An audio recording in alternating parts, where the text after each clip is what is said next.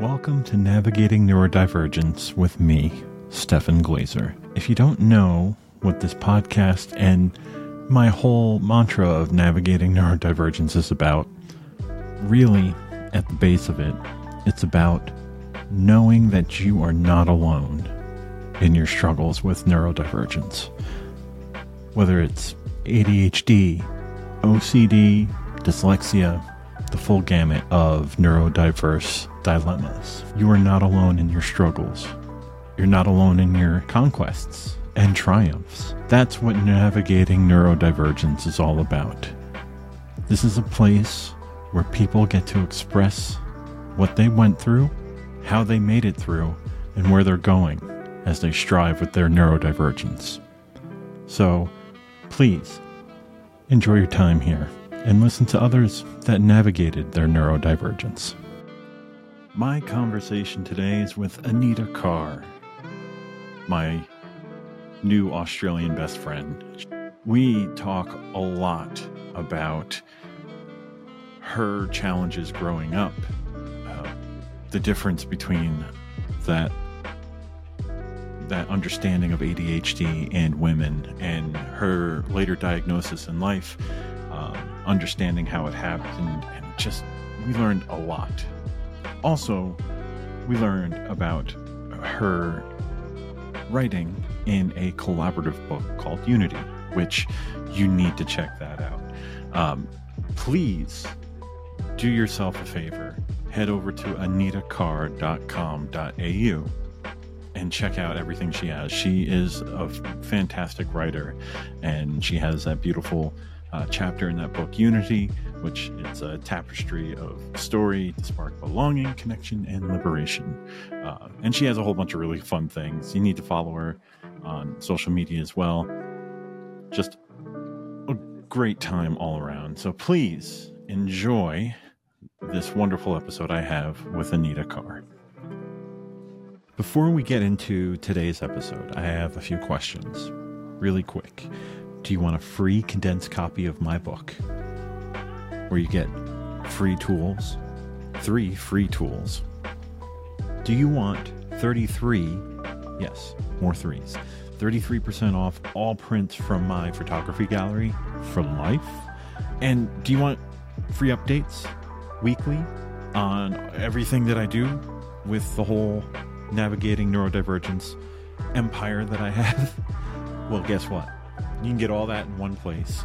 Go to navigatingneurodivergence.org and it has links to everything. If you want to buy my book, if you want to find all my social media, find my photography, uh, sign up for the newsletter, everything. It has everything. It's all at navigatingneurodivergence.org. And now, let's get on with the show. Hello, and welcome to another episode of Navigating Neurodivergence. Anita, I have you here today, and I am excited to talk to you. How are you doing this lovely day? I'm good. It is early in the morning over here, well, early-ish, eight o'clock. So I'm raring ready to go at this point. well, that's good. I am at the end of my day, but this is perfect. This is the perfect time to talk to me because I'm not so ultra high energy, but I'm more smoothed out. then. yes. Uh, I got the, all the day's tasks done, and here we are. Um, it's so you uh, obviously you are in Australia. You're in uh, Perth, is that right? Yes. Ah, yes. I, I actually have a uh, relative that lives outside of Melbourne, which is other side of the country. Yeah. For oh, just lovely. a, it's just a little hop, skip, and a jump. You know, like a day and a half drive by car from you. only, only a three to four hour plane trip though, so that's okay. Yeah, it's not bad then. But yeah. um, you know, I when I saw your name pop up and I saw what you have done, I was like, oh, there's a lot of parallels going on here. So I always go back to when you were a kid. Mm-hmm. So obviously, we had no idea that we were different. Did you have any problems when you were in school going about what you were doing in life? Like, did you have like any academic problems or any other issues? Uh, no, I wouldn't say academic issues. I was very much a people pleaser. So I was always trying my best. I was always hyper vigilant, hyper alert to make sure that I was doing everything I was meant to be doing and that I, yeah, wasn't being told off for, for doing something I shouldn't be doing. Hmm. Um, maths probably was uh, definitely a, a, subject I really struggled with. I just, and even still to this day, I just, I don't understand. yeah. I do not get numbers. I, um, and I think dysgraphia, I think is the um, is a term that can be yeah, used for people with ADHD.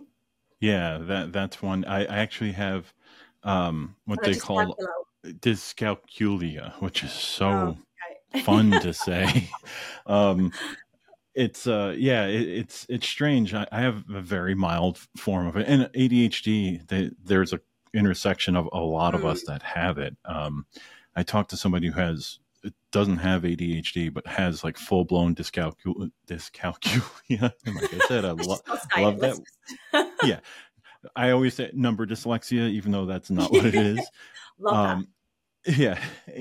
And I, I was telling her i was like oh because of my adhd I was able to get the basic math much easier because I could recognize patterns mm, and nice. seeing the shapes and understanding how they worked. And I was like, oh, those shapes make these shapes. And that's the number eight. Okay, that makes now all these. So math took me like 10 times as long to learn.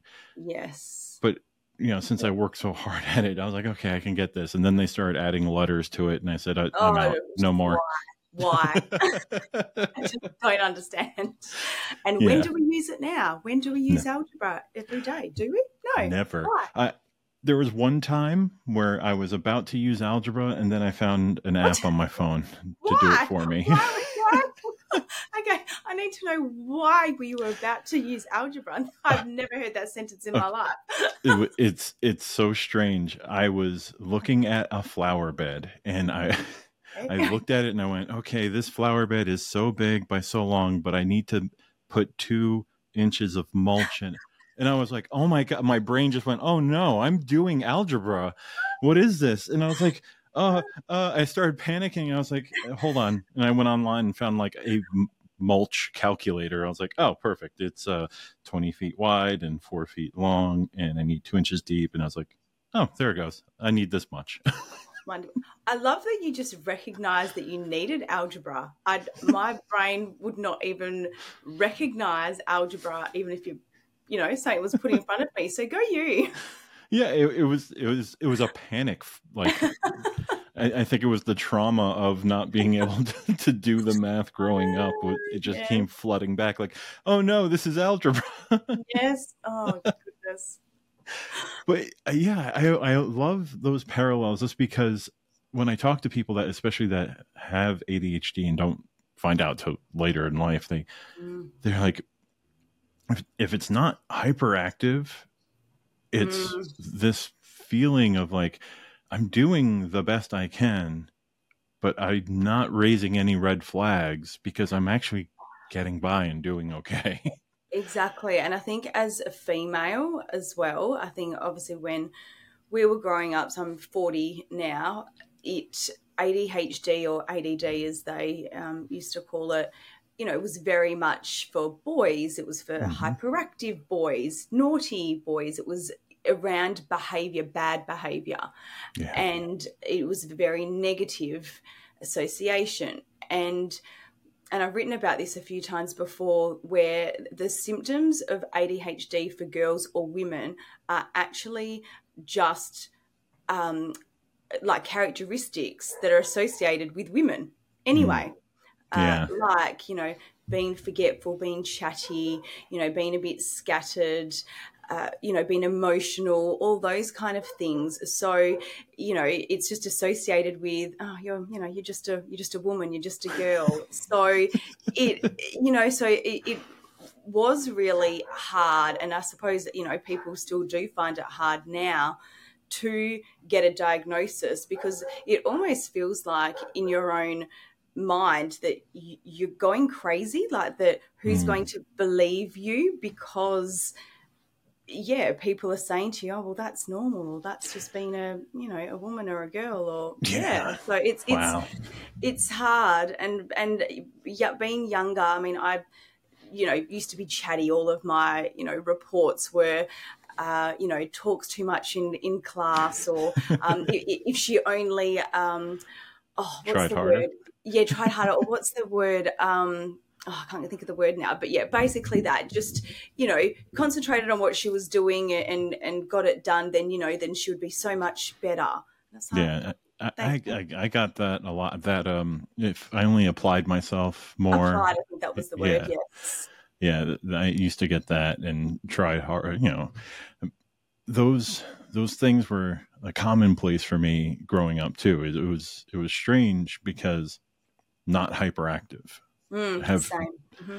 I have um I mean I have some hyperactive tendencies I like I do have some like stimming issues and sensory issues but nothing that's out of like I'm not bouncing off the walls.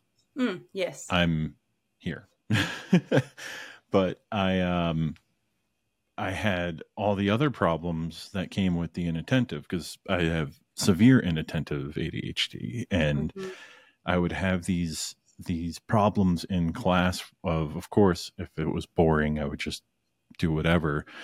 But or i would stim and get it like audibly. Like yes. they'd be able to talk and they're like were you sitting there like shaking your leg for or scribbling for? Like mm-hmm. you should be taking notes. I'm like no if i take notes i'm not going to retain any of this. And yes. no one understood that. There's so, no knowledge.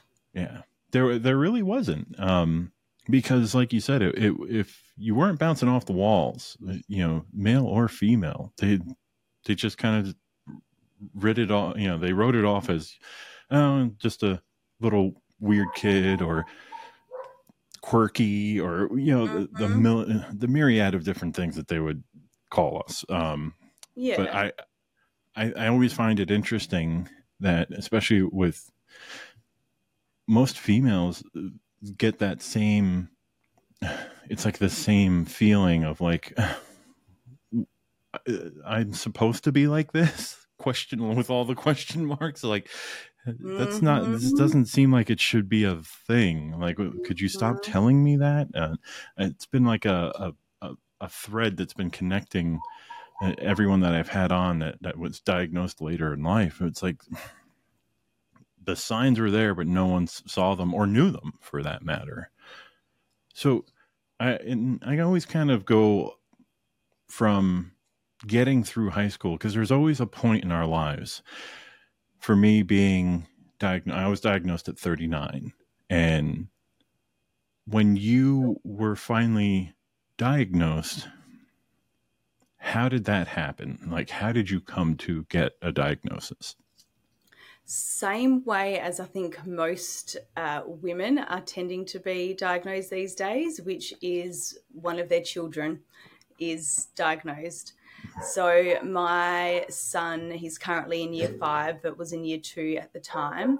Uh, he was just struggling at school. Again, has inattentive ADHD, not hyperactive at all. You know, tendencies, but not at all his quiet, reserved. You know, he's not into sport. He's you know more into kind of you know technology and.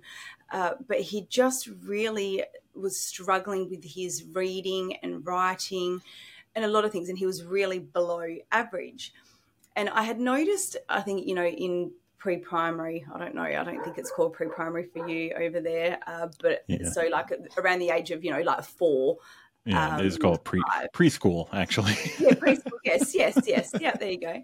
So uh, I noticed anxiety starting to, to creep up in him. He was biting his nails. I, um, before you know the Christmas concert and things, I could see him, you know, biting his nails or kind of, you know, fidgeting kind of a bit, and and I could see that starting, and it continued on for the next few years. So that was hmm. probably the first indicator, I, I think, um, for him.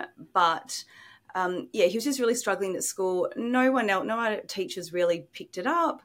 And as a mother, I was like, no, something's just not not right. So I decided to look into it a bit more, um, and that's where we uh, did some testing, and, and that's where it came out that he had the inattentive ADHD. We did something called a WISC test. I, I don't know if that's um, there's an equivalent or the same over there, where they test all of your kind of cognitive function. They do a range of like. Um, quizzes or you know puzzle kind of a things and they figure out you know your working memory executive function all of that yeah yeah that i you know I, I don't know if they have the specific name because i i knew when i took my my to get my diagnosis the testing i had to do was like the cruelest joke ever just because it was like 600 and something questions that were all relatively similar the ADHD it, diagnosis is not ADHD friendly. Like, why? No. Why people? oh no, it's not at all. It's so it's it was just it was I've never been like so like angry at something before. I was like, why are you doing this to me? I feel like that should just be the test in itself. Like if if somebody either forgets to do it, is overwhelmed to do it, is confused by it, forgets to go to their appointment, just diagnose the person. Like, why? Why put us through this? Oh my god! Yeah, yeah, yeah. That's that would have been so much easier because I, yes. I was definitely very late to the appointment too. I was just like, I showed up and he's like, "You were supposed to be here at 2. and I was like, "I was." I was like, I in my brain, was... it was it was another time. Yeah, but you know when when you find out, hey, my child has ADHD, did the light bulb go off? And you went, maybe I should go look into this? Not straight away. I, um, me being the person that I am, I'm very curious. I love information. I love finding out about things. And so, of course, I delved straight into, you know, into what ADHD was and uh, how it impacts you and all these things because I wanted to obviously help help my son. And while obviously doing that, there was a few things I was like, oh, that's sounding familiar. Mm-hmm. And we I'd had um, a session with um, the psychologist who did the testing on him, uh, and we were just having a chat about it. And I just you know randomly said to her, "Oh, you know, I probably have it too. Sounds like me." And, and she's like, yeah. Hmm, maybe, maybe you do. Maybe you should look into that a little bit more. And I'm like, oh, okay. I kind of said it as a as a joke, and then it kind of hit me, and I was like, okay. And to be honest, it, and I think a lot of people probably do go through this, but I think because I was diagnosed at a time where it was um, for adults, it was only just becoming you know something that they were starting to look at whereas now you know 3 years later it, you know it's so there's so much more awareness around it so yeah. i think um, i had this real denial period um, and some, I've read somewhere that it's like imposter syndrome that you have ADHD. It's like you're yes. talking yourself out of it because, like, no, no, no, like, you know, that I I don't do that that bad, or no, that's not, you know, that's not how that is. Yeah. And yeah, so I really went through that. That I was like, no, no, no. And about a year, it took me about a year to actually be like, you know what, Anita? Yeah, I think you really do. yeah, I, I, I always feel like, um, I, I still feel that imposter syndrome sometimes because uh, developing ways to mitigate and, and work with my ADHD. Yes. It's just like, oh, I can do this. And then like when I get into the routine of doing it and it's not a hindrance anymore and I can actually move forward, I'm like, maybe I don't have ADHD. And then my wife will look at me and she goes, What the hell are you doing? I was just like, Oh, yeah, yeah, it's it's not a normal thing to do a simple task the way I do it. It's it's completely off the wall. Yeah. Yes i know i now that i know that i have it yeah i don't ever doubt it ever. Like there's just uh, yeah i see it all the time. But like you say once you i think learn about it and you do start putting strategies in place and also i think just being accepting of it i think for me is the the biggest thing because there is so much shame surrounding it and so many things that we struggle with to society in general it it isn't normal and it, there is shame attached to it. Like for me i am messy. I always have been messy and that is something that i have had shame placed on me from my mum from my ex-husband just you know family in general and that was something that I really have struggled with. And now I live on my own, but I live, you know, with my children.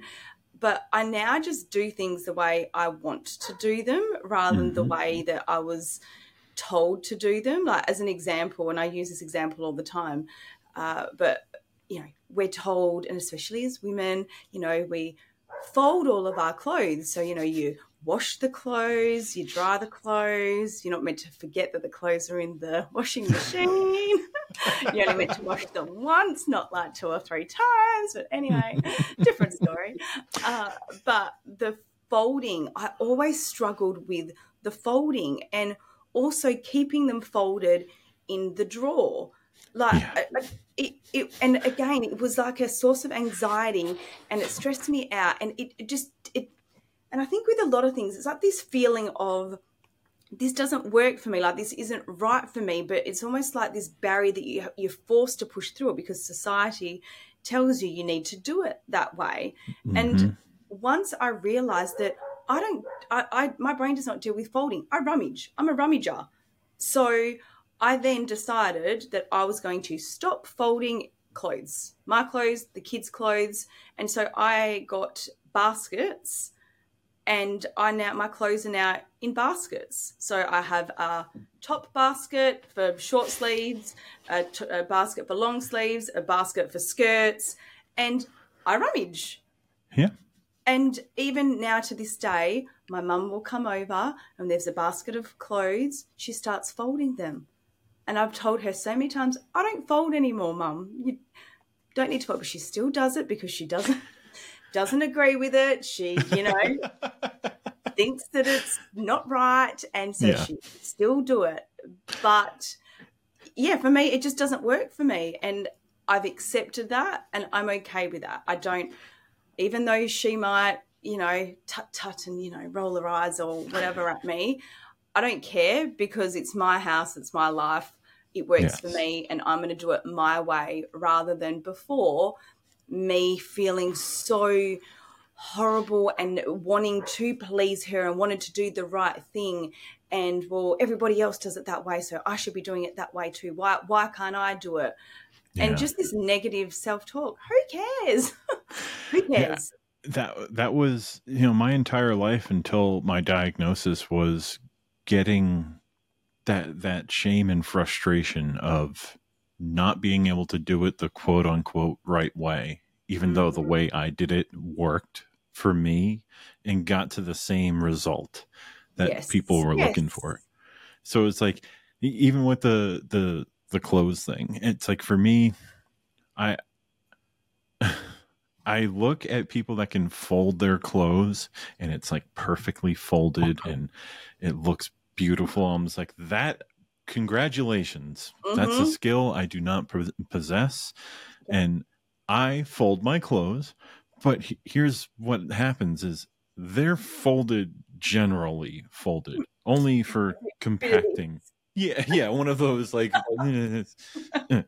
just so I can make a pile of them yes. that I can then tilt on its side and put in the drawer that is this is my t-shirt drawer and like same thing with like the everything is folded to be compact, not folded for the sake of folding it like a store. I, I could yes. never. Um. That's not that's not a thing. And people, you know, even I remember in college all these years ago, people go like, "Why don't you fold your laundry?" I was like, "I do." They're like, "No, you're supposed to take it and you fold it over this way and this way." I'm like, "No, that doesn't work for me." I was like, in the second I put it in the drawer, it's going to become unfolded anyway, because exactly. I know, I know what I'm going to do. I'm going to look for something, and then it's just going to cause more work. So I see I find the my waste way. of time. Yeah. Exactly. So, so, so, and, and again, I don't know if this is an ADHD thing. I think about this often, but talking about a waste of time, which is actually kind of funny when you think about it, because our our ability to keep on time or know how long things are going to take, just that whole time blindness um, is funny. But I'm always trying to find ways to make more time or the mm-hmm. quicker, you know, like to multitask, to, you know, make sure that I'm saving time, not wasting time. Uh, you know, as an example, if I am, you know, tidying up the the house and there's things that need to be put away, my brain will automatically go, okay, I'm going to pick that thing up because I can put that away on the way to putting that thing away. And then while I'm there, I can do that. And then, so it's like I'm always trying to think of the, the, the easiest or the most kind of logical way for me to almost save time. It is, I don't know, is that? I, I, um, I love that you said this just because there's been that before, so I'm I'm glad. There's been many times where I will see a group of things in the room that I know I have to put away, like you said, and my wife goes, "What are you doing, grabbing all of them?" I was like, "Well, I know if I grab all of yes. them, I can." Put this one in the room as I pass it. This one goes in the next room, and this one goes in the bathroom. And she's like, "Just do it one at a time." I'm like, no, because no, what's going to happen is I'm going to grab the one thing, I'm going to get to the other room, and I'm going to find something in that room that's going to make me go, "Oh, I should probably do this too." Yes. And I'm never going to come back to the original. I love that you do that too. I, I've, I've, like I said, I've never mentioned it before, and I'd always, I've always thought it. Like, does anybody else do that? So yeah, that you do that too. It, yeah, and I, I definitely, I definitely think that's an ADHD thing because there's, um, there's no logical rhyme or reason to it. It's it is a um it goes back to the you know the time saving thing.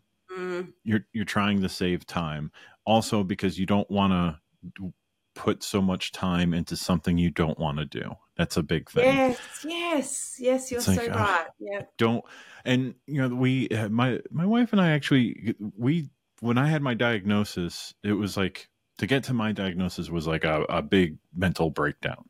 Mm. And then getting the diagnosis was like the aha moment. And oh, okay. Well, how can we work with this? And we both like dove into like every book we could find and researching online, talking to people. And we were getting to like look at all the different things. We're like, well, where where do we have friction in our lives that's really frustrating because of the way I might do something and the way she might want something done because she's neurotypical. So very different worlds. Mm. And then she was like, I know you clean, but you don't clean the right way, which I totally understood. Like I I can tidy up like mm-hmm. but it's tidying up for um, not so much to make it pristine, but to make it functional. Mm-hmm. Yes, and and that's and that's all we need. Yes, it's life is functionality, and if you can make everything functional, you can function. I mean, that's mm-hmm. That's the logical pathway in the brain going. Yeah, because uh, if anyone looked at my desk, they would look around and be like, "This is chaos. Why do you have this stuff everywhere?" I'm like, "Well." this is my notes this is my to-do list for today this is where i have my my wallet and my phone so i don't forget them mm-hmm. because i know mm-hmm. i put my hand there and that's where that will be and and like i'll explain every little thing on the desk and you're like but why why can't i was like because that's just how it works and that's the thing when you say logical it's logical to us. Yes. It, and I think that's one of like the big things that I really am trying to, you know, help people understand about ADHD is the fact that just because it doesn't make sense to you and the way your brain works doesn't mean that it doesn't make sense to someone else's brain and none of them are actually the right way. Like there yeah. is no right way. I think we just really need to understand that everybody's brain is just so different, and each ADHD brain is different. Every autistic brain is different. Like there, there is not, yes, there obviously, you know, are a range of symptoms or, you know, struggles that we have, but it, it doesn't define every single person. And I think when you become just curious and accepting of every individual person as they are, I think that's where, you know, real change is really going to happen because we're just you know accepting that everybody just is a little bit different and and that's okay but i don't know whether it is i don't know whether i think the next generation will be a lot better at this i don't know whether it's our upbringing that was you know kind of almost this rigid that you know you have to do things this way you have to think this way this is the way yeah. things are, are done uh, but uh, people really struggle with the fact that people's brains do work differently. It's a, it's yeah, I, I don't know what that is. Like people really struggle with even wanting to understand. It's almost like no, that's the way that it is. Well, if you can't do it that way, then that's you know too bad. Yeah, I, I that actually makes me really angry. Yeah, I'm, I feel like I've got a little bit of rage inside me as I'm talking about it. Well, it's it, but it it's okay to feel that because it, it is it's frustrating because we understand that mm. we we do um the older generations don't. I mean i i wrote my book and my my mother actually read it and she's in her late 70s and she's like wow i finally feel like i understand you. I was like oh, that's great to hear after 42 years. Like that's something that like because she knew she would uh, remember saying all these things to me like why can't you do this? Like but you're so smart but you can't do this. I was like yeah but i can do it this way. Yeah. And hearing like the words like you're doing it wrong or that's not the right way to do it that would discourage me. So i would just say well duh, oh well i'm just going to go do my own thing then. So like having her go through it and see like oh there's a struggle but it still makes me laugh because my my mother, this sweet old Italian lady, and you know we were talking about this uh, before I even uh, released the book, before I even started writing it, just about ADHD, and she was like, "So I don't understand." And I'm just like kind of giving her small points of it, mm. and like just talking to her about it because I've always been able to do that and she's like wow that's that's really interesting and it's kind of strange i'm like yeah you know with the type that i have it's not really noticeable in terms of like physical things like but there's a lot of mental things that we do that are very it's very telling of yes. what's going on.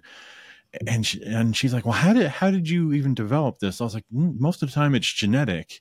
And i'm looking at her and i'm like and it's not you. And she's like yeah, and just like out of a movie, we we turn and look at my father who was in this conversation as well, and he's just staring off at the wall, like not paying attention. I'm like, I'm like, you see that? you see that right there?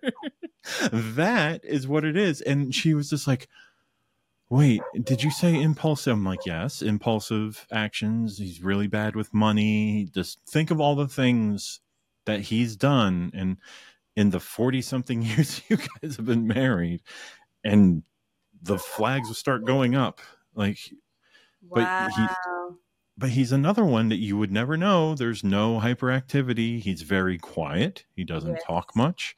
Yes. he's hyper intelligent yes.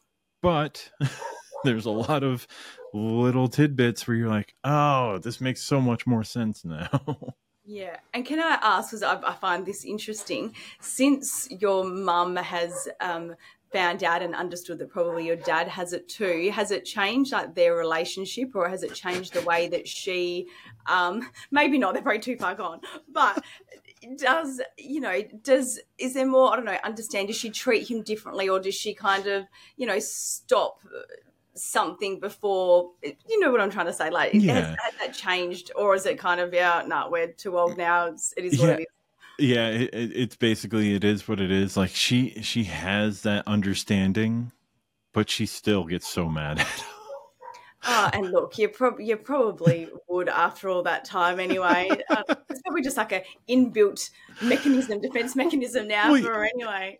But it makes me laugh. Like ever since my diagnosis, every time I would go visit them, like my mother would be in the kitchen. She goes, "Why is there a screwdriver in with the silverware?" and I was just like, "Aha!" I'm like this makes sense now because you would always find stuff like that around the house. And he's like, "I put it there because it'd be easy to find it." Has he? Does he like understand that he's got it, or like kind of accept that he's got it, or is he kind of like, oh no, no, I don't know what you're talking about?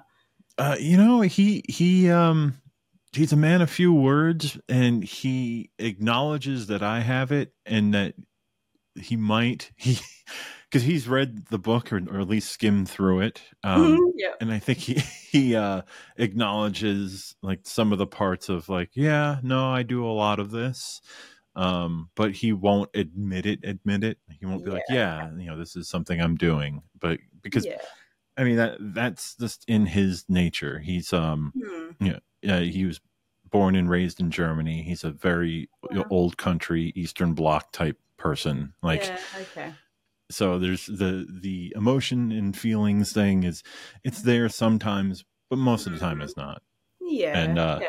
I understand. So that. he he hides it. But I I, I always I always laugh because now I you know go back to remembering all the things he did and how he would have things set up around like in the basement for for tools and and doing certain things certain ways i'm like this all makes more more and more sense now yeah, it's amazing, isn't it? it really it really is you know um and i i kind of you know i was obviously mentioning my book now i wanted to get to this because this is something you didn't write a whole book which No. is i wish i took this route the first time actually it probably would have been a lot, a lot less stressful so how did you how were you uh, i don't even know how to phrase this like how were you approached or did you approach or what group got together and said we're gonna write a book Hmm. So, yeah, so I wrote a chapter in Mhm. a collaborative book. So it was actually a independent publisher here in Australia that came up with the concept. So the book is called Unity, and the byline is um, a tapestry of story um, to spark belonging, connection, and liberation. And so, with that premise, they then put it out there for submissions. And it's funny how the universe works because I just randomly stumbled upon this page from clicking on somebody else's um, post that I was looking at because I have started writing a, a total different book. And I was looking at, uh, you know, publishers again, a whole different world, no idea what I'm doing. And so, you know, this publisher, I was like, okay, I'm just going to go look on there. And literally, I think the post was like 10 minutes old when I looked at it, basically calling for the submissions. And I read it, I was like, that sounds exactly like me. And I just went straight on in there, did my submission. It was just a very, you know, small kind of paragraph um, on what you would write about and why you would want to do it. I just did it, done. Mhm. And didn't even think about it. Impulsivity for you and then I, um, you know, maybe a week or so later, got an email back saying that I was, um, you know, they were taking my submission. And I actually Wow. had to go back, and lucky I saved it. I had the foresight to copy and paste what I wrote into this Google form and save it somewhere so I could look at it later because I had zero recollection of what I actually wrote in this submission. So um, that's basically yeah what what happened. Obviously, everybody submits something, and obviously when the publisher they're curating the book, they they need the stories obviously to somehow work together. Um, they can't you know be totally different. So my chapter uh, is called Happily Ever After, a work in progress, which is about me deciding to leave my marriage and then discovering I also had ADHD all at the same time. Just, you know, throw a couple of big life changing events all together and see what happens. and so that was my chapter. But then there's also chapters um, within there. There's, um, you know, pregnancy loss, um, dating um, as an older woman. There is, you know, a bit of an eat, pray, love kind of a, you know, story going and, you know, traveling and, and, you know, finding, you know, herself and spirituality. There's, uh, yeah, a lot of just different, beautiful stories, all by women um, that all come together. So mm. it, um, it really is a, lovely book having like a collaborative approach and um, I've seen a few um, people do it now, and apparently it is the way uh, that a lot of people are writing books and publishing books now. Mm. And I know again for an ADHD brain, when you've almost got like small chapters it's almost easier to read and i think because you you know that you're just reading a story that is going to be finished in a few pages it, it almost um, makes you want to read it. And then when you once you've finished it you've almost like accomplished it and you're like oh okay we'll move to the next one so it actually really is a nice way to read and you can put yeah. it down whenever you want to because you don't really need to remember where you are up to um, when you start again because you've kind of finished a chapter and that's done and you've moved on to the next one.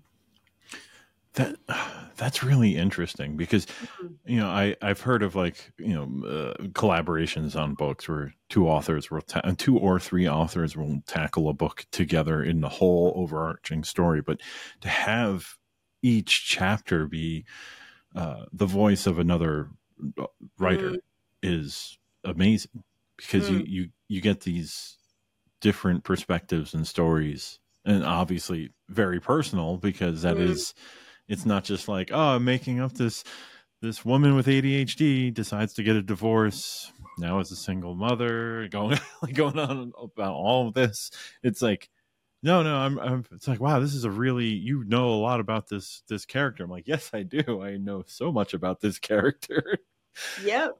so it's um, it's it's really it's beautiful to to to hear that too because it is a wider range uh, of stories and experiences from all these different viewpoints and that's kind of I like that in books more than anything because it, it does feel like oh yes they they all might be connected in some way or there might be little tiny threads weaving through mm. the hmm. entire book yeah. but to have those those different um perspectives is really uh it's it, it's more engaging to me mm, definitely there you go use that idea run with that yeah yeah i it's it's even funny that you mentioned that because I was talking to the um he's the like the CEO of um it's the men's ADHD support group uh, here oh, wow. in the U- US. I mean they're international, but hmm. their headquarters is in the US and he loves writing and they started having this weekly thing where they're getting together to kind of like brainstorm. So now I'm hmm. going to pitch him this idea because there's probably i mean the group has like 16,000 members yeah. but the writers there's a couple dozen of us so i i feel like that could be a thing because totally. we all have some very different experiences in life um, yeah. that connect all of us so i i'm i'm really interested in that. So I, obviously you, didn't just go hey i'm, I'm just going to write this chapter and that's that's it. Um, i'm done. I've done the thing. What else have you been writing on or, or, or going to be writing or what's in the hmm. I, was, I was about to say what's in the can which is uh, still Pipeline. a phrase I, I never understand let, yeah, we, we say pipeline here i don't yeah. know whether that's a yeah that it's it's like the same thing, and the, I think the can thing is is from the old like uh movie industry when all the film used to be in big cans. Ah. So like, what what extra stuff do you have Yeah. So, but when you say Yeah, it out loud, you're like, rubbish. It kind of sounds like the rubbish. Yeah. Yeah. yeah. Funny where our brains go. Yep. Oh, no. So, uh, writing for me, uh, that's not a new thing, I suppose. Um, but career wise for me, and I, I don't know career wise for you, kind of what path you've traveled, but you know, again, when you leave school, you know, you're told that you you choose your career path and you stick to that career path, and you know that's how you become. Not wanting to Oh, make man. like. but yeah, you, you choose this career path, you stick to it. That's how you become successful. You know, that's what you got to do. So there's so much pressure, and I um, during my last year of year 12, we had to do our graduation, um, you know, uh, breakfast, I think we did. And so I kind of really took on this, you know, organizing events role and I loved it. And I was like, okay, maybe that's, you know, a career path I could go down. So I ended up uh, doing a Bachelor of Communications, uh, which was in public relations and advertising but focused on the event side. So that was what I did for quite a few years, and I still dabble in it now um, because I I love that. And interesting enough, and I'm going to digress as we do, that um, event management uh, apparently is actually like most ADHD people or Mhm. people who organize events generally have ADHD because it is generally fast paced, it's in with a timeline, there is a deadline, and also there's basically you follow the same steps to get to the end point, but it's always different because it's a different event. And then you also get that dopamine hit of that rush of getting things done, you know, by a timeline, but then also the completion of it. Because let's face it, there's not a lot of jobs really where you are regularly completing something in full and you're getting that elation and that, um, you know, just feeling of accomplishment all the time. And so when I read that somewhere, it just made a whole lot of sense to me. Um, Yeah. And that's why I think I do love it, still love it. That's actually it's it's really funny that that you you said that too. I was like, uh, when somebody with ADHD finds a job where it does get to the reward like of like completing something and actually finishing a task it, it's we kind of glom onto it especially Mm. when it resonates with you Mm. um like you know uh when i was choking on my water there for a moment um how you said that you know we, you know we're 18 and we're told to to pick a Oh. career that we're gonna do our entire lives which Our is brains aren't even developed fully yet. Like, how can we make that decision? so what it goes back to is um i went to school for graphic design because i knew that using computers to do design like ad layout and all that fun stuff was going to be the way to go um little did i know that not only was it the way to go uh, it, everyone else knew it was the way to go too it was a very Mm. oversaturated uh, thing. Um, so I graduated and I like bounced around on different like side jobs and like working Mhm. in call centers, doing everything to try to to land the graphic design job. And then I finally did after 10 years. I got a graphic design job working in radio, um, of all places. And I was like, oh, this is great. And that first week, I realized I hated graphic design. After 10 years of trying to get a job. yeah that the the saving grace was it was radio so it was pretty fast paced um there was a lot going on there was deadlines everywhere for ad you know uh for ad generation for our websites and social media and and everything and even print ads and all that Mhm. fun stuff so i was always doing something creating content hitting you know deadlines and doing all these things and it was never the same because yes. you know, uh, clients would come in, You know, they would buy time for you know the for ad time, ad space on our websites, all this fun stuff. So it was always something to do, and but I I loved it because during that time is what I found what I really wanted to do. Um, and I kind of like stumbled into it. And that was, we had uh, an artist, it was like a mid tier artist. I can't remember. They were like just starting their career, so they weren't hmm. huge yet, but they still had a little following. And we were doing an in studio uh, show. So they were going to play three songs, but they had no one from our uh, promotion staff was going to be there to take the photos. So I said, well, I need photos because I handle all the online content. So let's do something. Let me grab a station camera. Hmm. I'll take photos and we'll just go with it. And I got called down to the office later that day. Um, which sounds like I was in high school still, but it, it, was the market manager, and he goes, "We can't use these photos." I'm like, "What are you talking about?" He's like, "These photos, you you can't take somebody else's photos and throw them on our blogs." I'm like, "What are you What are you even saying to me right now?" He's like. Remember, our one DJ used that one copyrighted photo from that photographer, and it cost us a quarter million dollars. I'm like, yeah. He's like, well, you can't do it with these photos. I was like, I took those photos. What are you talking about? He's like, you you took these photos? I'm like, yeah, like the station owns them. He's like, those are our photos. I'm like, yeah, you. So he's like, this is amazing. I'm like, huh. I love when someone underestimates you. but that was like the the first little twinkling wow. in my head to goes photography. Hmm. And then you fast forward, you know, 12 years now. Um, and took a very strange road in photography where everyone's like, oh, you do weddings? No. Do you work with, I started in commercial photography, hated that.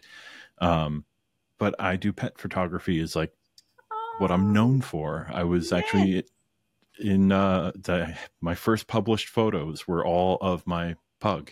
oh, gorgeous. so it was um it was an interesting path and i love that i got to do that um, and i still get to do that and it's something that people go like well you, you have adhd now that you have adhd do you realize that like you were just doing for i was like no i'm doing photography because i love photography it lights I, you I st- up yeah i still get that feeling every time i pick up the camera yeah. I, no matter what and i love that it's I found it only in a few things in life. Writing was one. I've always written. I have tons of notebooks is filled with just small smatterings of creative words and mm-hmm. Google, my Google Docs is a nightmare to to parse through because there's thousands of Google Docs just filled with things, including the original draft of my book was split up into 20 different docs to to over each part. Yeah. But you know, it's it's when we find these things that, that really that feed that that that need for dopamine since we are dopamine mm-hmm. starved it's like mm-hmm. oh this is it like this is actually it and uh, people go how do you know it's it i was like hmm, 10 years later i'm still doing it mm. uh, any other little thing i'm like oh this is this is this is a really cool thing i love it. And then three days later i'm like ah, kid what why did i love that? Like what was i doing? Uh, like it was new and shiny the yep. shiny object syndrome there. Yeah totally. And it's funny how um, just uh, as you were talking then um, where my brain was going but it's like when you have adhd there's this need to express like you know all of these things that we've been talking about. It's about expression photography writing even events you know to an extent. It, it's an expression of ourselves um, and i've been just wondering while you were talking then like is that because we do feel things very deeply because we have so many ideas. There is so much going on in our head that that expression is a way of you know getting all of that out. Um, mm. or is it because or maybe also because we have been uh, you know living most of our lives not being able to express who we really are? We've been trying to hide versions of ourselves or try and be someone else. Uh, and so n- we've been trying to find ways that are socially acceptable to express. I don't know, mm. a little nugget of yeah. something that was just yeah jumping around in my head. Yeah, no, I, I think I think you you're on to something with because we we do feel things so deeply and amplified, uh, mm. whether it's from things like uh, our emotion, our problems with emotional, you know, dysregulation and, mm. and like the rejection sensitive dysphoria mm-hmm. like all, all, the all the little side fun things of ADHD that we get you know that that people just think oh ADHD oh you forget things no it goes so deeper than that mm-hmm. but yeah but you know I, I think that area of of since we do feel things so deeply and they are so amplified like being able to uh, express through uh, any form of art or any form mm-hmm. of creation like where you are in control of creating like creating an event is i know event coordinators like they that I do not envy that position at all. it's a lot of work to do a lot of stuff mm. for everyone to have a good time, like whatever the event is. Because if the event coordinator messes up, everything could be mm. messed up. Mm-hmm. So I think like uh, us being able to really connect and actually like be vulnerable and be able to feel through the entire process it it's probably you know I, I think it's probably why we we do these things in, in general is because it is that that it's the safer way to be vulnerable yeah it's it's with, mm-hmm. without sitting down and telling somebody be like oh i had a hard life and things that i did and this is what happened where you can i can pick up a camera and and see something and feel like that's the feeling that I have and take a photo of it, show it to somebody, and they're like, man, that makes me feel sad. I'm like, mm-hmm. yes, because I was sad. Yeah. So I took this photo and now you get to feel that.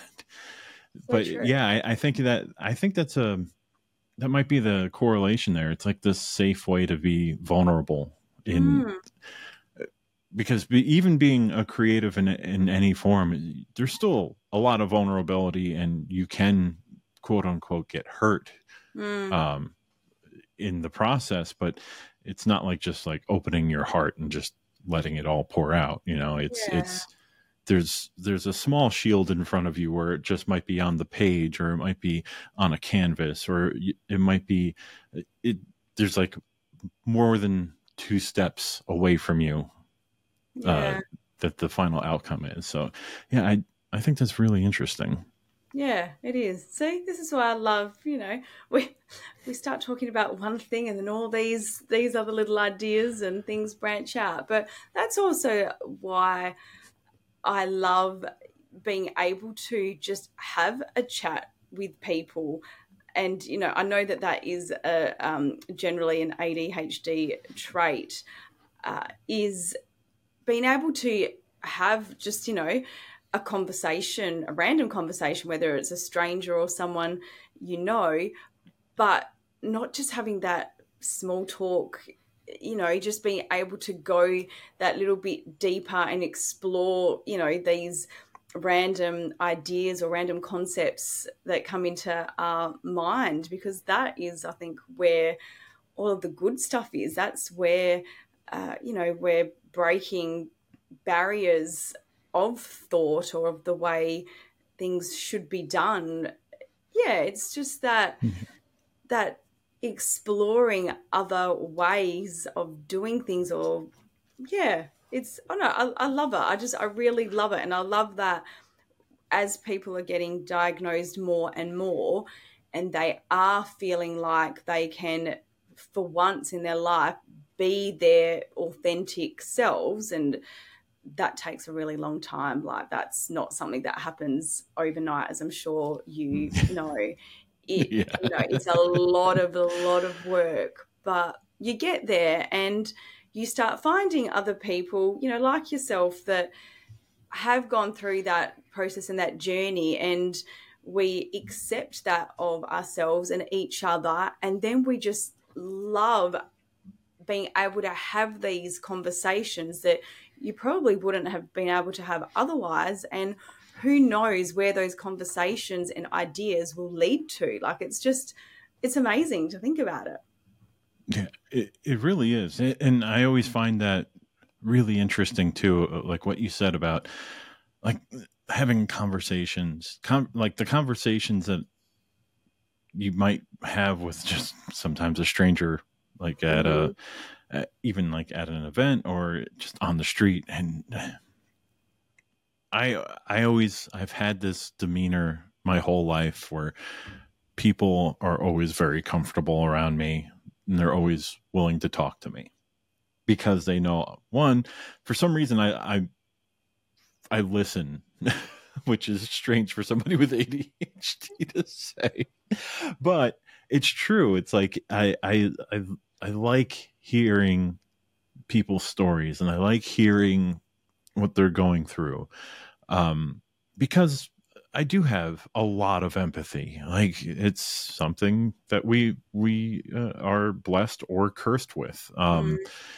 being super empathetic, and like I, I I have this this wonderful feeling that like if you can just sit there and listen to somebody and talk to them even if you don't know them, even if you're never going to see them again, mm. and have just that genuine that genuine conversation with them, mm-hmm. it's a positive impact. It's a positive change in the world. Definitely. Because most people won't get that out. They won't talk to somebody about whatever's on their mind at the time and or about something that might they might be passionate about. Like they just won't talk about it and to give somebody that option is is it feels good. well, it's connection, like, isn't it? It's just being able to connect with someone on a deeper level because I think that's what we all, you know, want and we all crave. And um, that connection doesn't have to necessarily be with somebody that you already know. It can be, yeah, some random person in the supermarket, yeah, on the street, on a bus that you just have this yeah moment with or this conversation with, and it it impacts you, um, and you feel connected, yeah, with another human being on a yeah on a total different level. It's it's lovely, but not everybody also does feel that depth either. Yeah. People be like, oh, well, that's that's weird, you know. But those who get yeah. it, they get it. Yeah, they they definitely do. Now, beyond what you do, obviously, you, you have a, a lot. Just just like most people with ADHD, you have a, a wide thing of things that you that you do. Um, you also explore the aspect of coach because uh, coaching is super important. Like I live for coaches. Like it's important to have that in your life. What what made you probably going to tie into what we just talked about. What what made you um pursue that, like to actually help people in that capacity? So, obviously, we went off track earlier um, with my my career path, but. Uh, with the events and things, obviously, I was writing anyway, um, kind of as part of that, you know, media releases and all that kind of a thing. Um, and as kind of time has gone on, uh, you know, and I think around the time as well that I did, um, you know, separate from my husband and learn about ADHD, just writing in my journal and writing in general uh, was something that I did. And then I um, started just writing um, like articles, and I've had a few articles uh, published uh, online. And then, obviously, as I started talking about my ADHD more openly, uh, especially on social media, I had so many people contacting me privately. And it's funny, a lot of people don't contact you publicly, like won't comment publicly. Uh, but yeah, um, privately, they would get into contact with me and um, just really resonate with my posts and start asking, you know, more questions. And I think because um, getting a diagnosis for ADHD is it's overwhelming and uh, it's not, as we said before, not ADHD friendly. Um, I came up, you know, with this concept of helping people through getting a diagnosis and I don't have you know any coaching experience whatsoever other than my own lived experience. And I feel like I have gone through that. I've gone through the ups and the downs you know.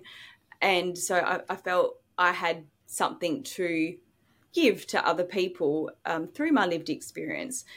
And so I started, um, you know, doing a bit of that, having just a, you know, a couple of online sessions going through with everyone individually because again individually we all struggle with different things it presents very differently and so yeah i just started doing that to help them through getting a diagnosis but it's funny through even doing that I don't really do much of the coaching anymore. Um, it was kind of a, a bit of a, a short lived thing. I really want to do more of it. But being that empathetic, deep thinking person, I found that doing that one on one with someone was actually really draining for me. Um, I loved being able to help them. And, you know, I know I've helped a lot of people and I'm still in contact with a lot of people that I have helped. So I've become friends even.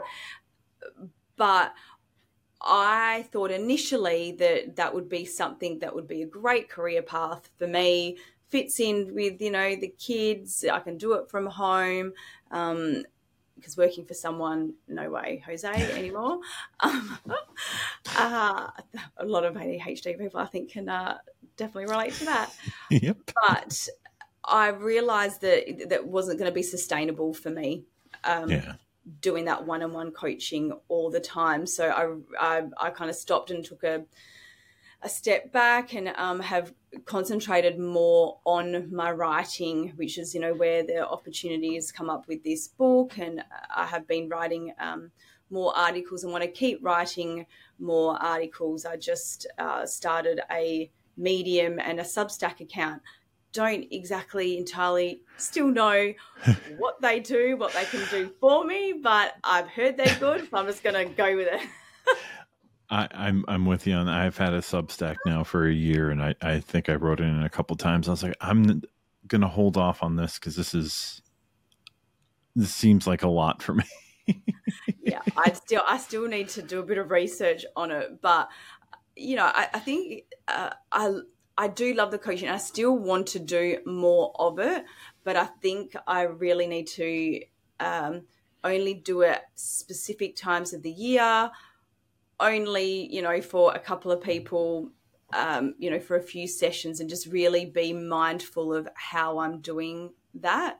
Yeah. Uh, but I think the writing because I can do that you know in my own time and i can put it down and come back to it and um, and i can still reach people and also speaking that's something else that i would really love to do more of you know speaking at events um, you know doing more videos because again it's not um, that one-on-one where you are being drained um, you know through kind of like you know your energy and that person's energy yeah. when you're doing it it's like a, a, a group setting where a lot of people are getting it at one time still exhausting yeah. but I, I, don't know it's a, it's it's a different i think the interaction um, is more that one sided. So you're kind of giving of the energy.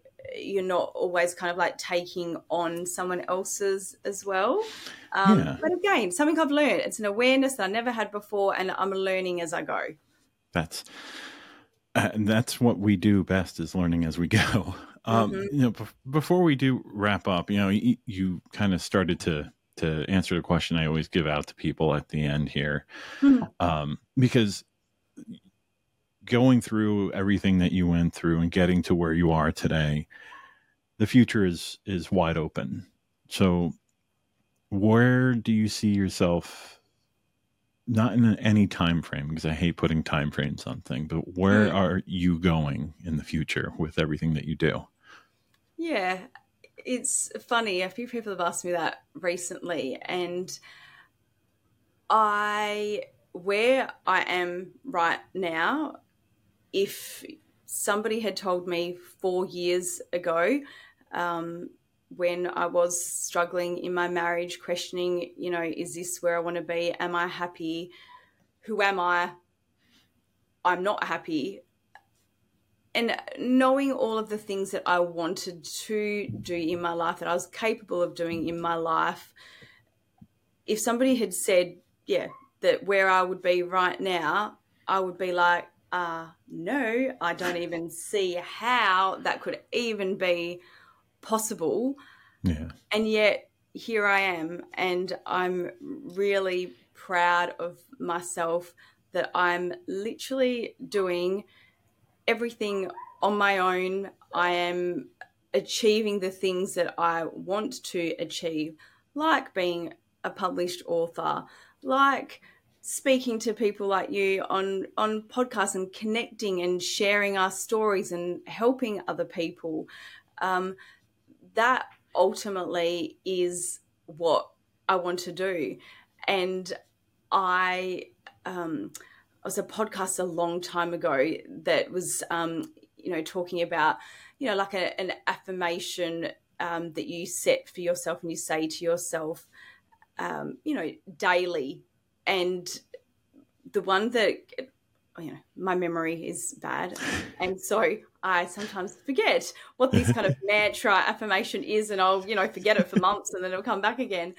But I've been saying it for years, um, and probably yeah, more than four or five years, and that is, I'm making my mark, earning a certain ama- amount of money, making a difference, doing something that I love, mm-hmm. and and ultimately that is what I want for myself. I just want to make a difference to people while earning money to be able to, you know, provide a good life for me and my children, but loving what I'm doing, you know, making that money. And right now, I'm not entirely sure, you know, what path that will be, but uh, writing will definitely be involved. I, you know, like I said before, I have started writing another book, which is actually uh, about dating and um, having ADHD and how that all kind of intertwines. It's a, oh, it's a bit of a ah, mind-boggling thing. Uh, but yeah, doing more writing, more speaking, podcasts, just yeah, um, doing just other kind of creative things, just doing all the little things that make me happy, that make my brain um, happy, and yeah, earn money while I do it. Hopefully. Yeah. Well, yeah. Now The money part's always important for us because sometimes we forget um, uh, that uh, we should be making some money doing yes, these things, and that's hard. It's really hard to. Yeah. Because we just love doing what we do, but yeah, yeah I, i'm i'm i'm with you on that i mean and that's the, yeah that's a sentiment that i always say too it's like it, it's for me, that being uh, of service to others of some way, uh, mm. knowing that I'm helping them, there's something about that feeling that just it, it trumps all the other ones. It's mm-hmm. like it's really tough to to describe to most people because they're like, "Well, I don't understand," and I and I always and I, I always mention this story because it's really it's important of knowing that I was doing the right thing. I wrote my first draft of my book, and I sent it to my editor, who I uh, I went through the uh, it's the site Reedsy. They, it's basically just to find an editor um, mm-hmm. an independent editor. Hmm. and the person that I found, I looked, I was just like, oh, I sent out this this little thing to a whole bunch of people, but the editor I chose happened to be autistic with mm-hmm. uh, her husband also has uh, ADHD. So I was like, well, this is this is kind of like the universe is throwing out this giant sign, like, hey, hey, don't worry about those other editors. Look at this one. And I handed over my uh, first draft to them and to her, and she was going through it. And I got my notes back, and it was awesome. I was excited seeing all these notes, very detailed, like things where I could like expand on, and maybe I don't need this, and this is great. But it was like halfway through the book and then all of a sudden there was a batch of notes that was just like i've never thought about doing this before. I've we're going to start implementing this in our daily routines. And i was looking i was like that's a weird note i was like what's that attached to i was like oh this was the thing that i did with post-it notes and like putting things up on the mirror in the morning like in the bathroom so you can kind of have a visual reminder right in front of your face so you mm-hmm. can't there's no like going blind to it. It's just it's there. Yeah. and I was like, and then I stopped for a second. I was like, I just I help. The book's not even out yet. The draft's not even done. like, yes. And I helped somebody, and I felt like this warmth. I was like, okay, I need more of this. Yeah. So doing the right thing here. But I'm I'm with you in that sentiment, and and I, I try not to to make sure like when I ask that question too, it's like I don't want you to to limit it because there's some people that just think that like oh I have to do this. I'm like I know that for me like the future it includes podcasting, photography, and writing. Hmm. Yep. I know that's what it includes. How much money I make, I know I'm going to make money. Hmm and that that's the important thing. I see everything growing, but I'm not going to be like, well, I'm going to write five books, and each book is going to I'm like, no, I, I can't do that. I can't do that to myself because I know what happens if I set up those expectations, and all of a sudden that dream dies. Mm-hmm. That's just that's always been that thing. Yeah, but I I find it interesting too. Um, before we kind of wrap up here, um, what you said about the the coaching aspect because having a coach, fantastic for me. Coaching has been a topic that has come up multiple times for me. Like, oh, why don't you coach people? And I think you actually gave the best explanation as to why I'm I was been so gun shy to go into that because that is a lot of energy that I don't know if I mm. have that capacity to do. Mm-hmm. Um, you like, just knew without yeah, knowing. Mm. Yeah, and it's like I, I could do the speaking thing. That that'd be fine. Like going up in front of a, you know, I, have never had issues with that. So mm. I, I could, or going in a group setting, or, but to actually like be there in that capacity for somebody that is looking for that kind of guidance and not saying I couldn't give that. It just would take a lot. And mm. I think it's beautiful that, that you started to recognize too. You're like, hey, this is actually like this is emptying my tank really fast. mm. But and that's what it comes down to is like what I said before, it's the awareness. And I think that is one thing um, you know, when people are deciding whether they want to get a diagnosis or not. And this could go off somewhere else, so I'll keep it short. But that is the one thing that I think when you do get a diagnosis, it is definite. You know you have ADHD. It makes sense. There's no questioning about it. And then that almost just takes this pressure off of just not being confused by yourself anymore. You now have this awareness. And so when you do something, you can then be like, okay, like, is that ADHD or is that this? And that was for me, I, you know, I had a bit of an identity crisis, you know, around questioning, is it my ADHD? Is it my personality? Who am I? Uh, and I actually wrote um, an article uh, about it on Mamamia, which is an, an Australian um, online kind of uh, news website. So yeah, go have a look at that. But it, when you have this awareness of yourself and you then can be like, yes, that is ADHD, and okay, well, is that an issue for me? Do I need to change something? How how can I make that work better? Um, why am I feeling this way? How you know, is this working for me? I think just knowing and understanding yourself and having that awareness just makes everything so much easier. And you can stop doing the things that aren't working for you, or you can implement something else or try something that might work better. And I think that is just so good for us who have ADHD, where our brains just don't like being fixed in in yeah. you know in any way that we can be a bit more kind of fluid and we can just make adjustments yeah as we go to make it work for us not for everybody else in our lives for us that's ah perfect i love i love that so much because it's true we got to make it work for us because that's that's what really matters. Mm-hmm.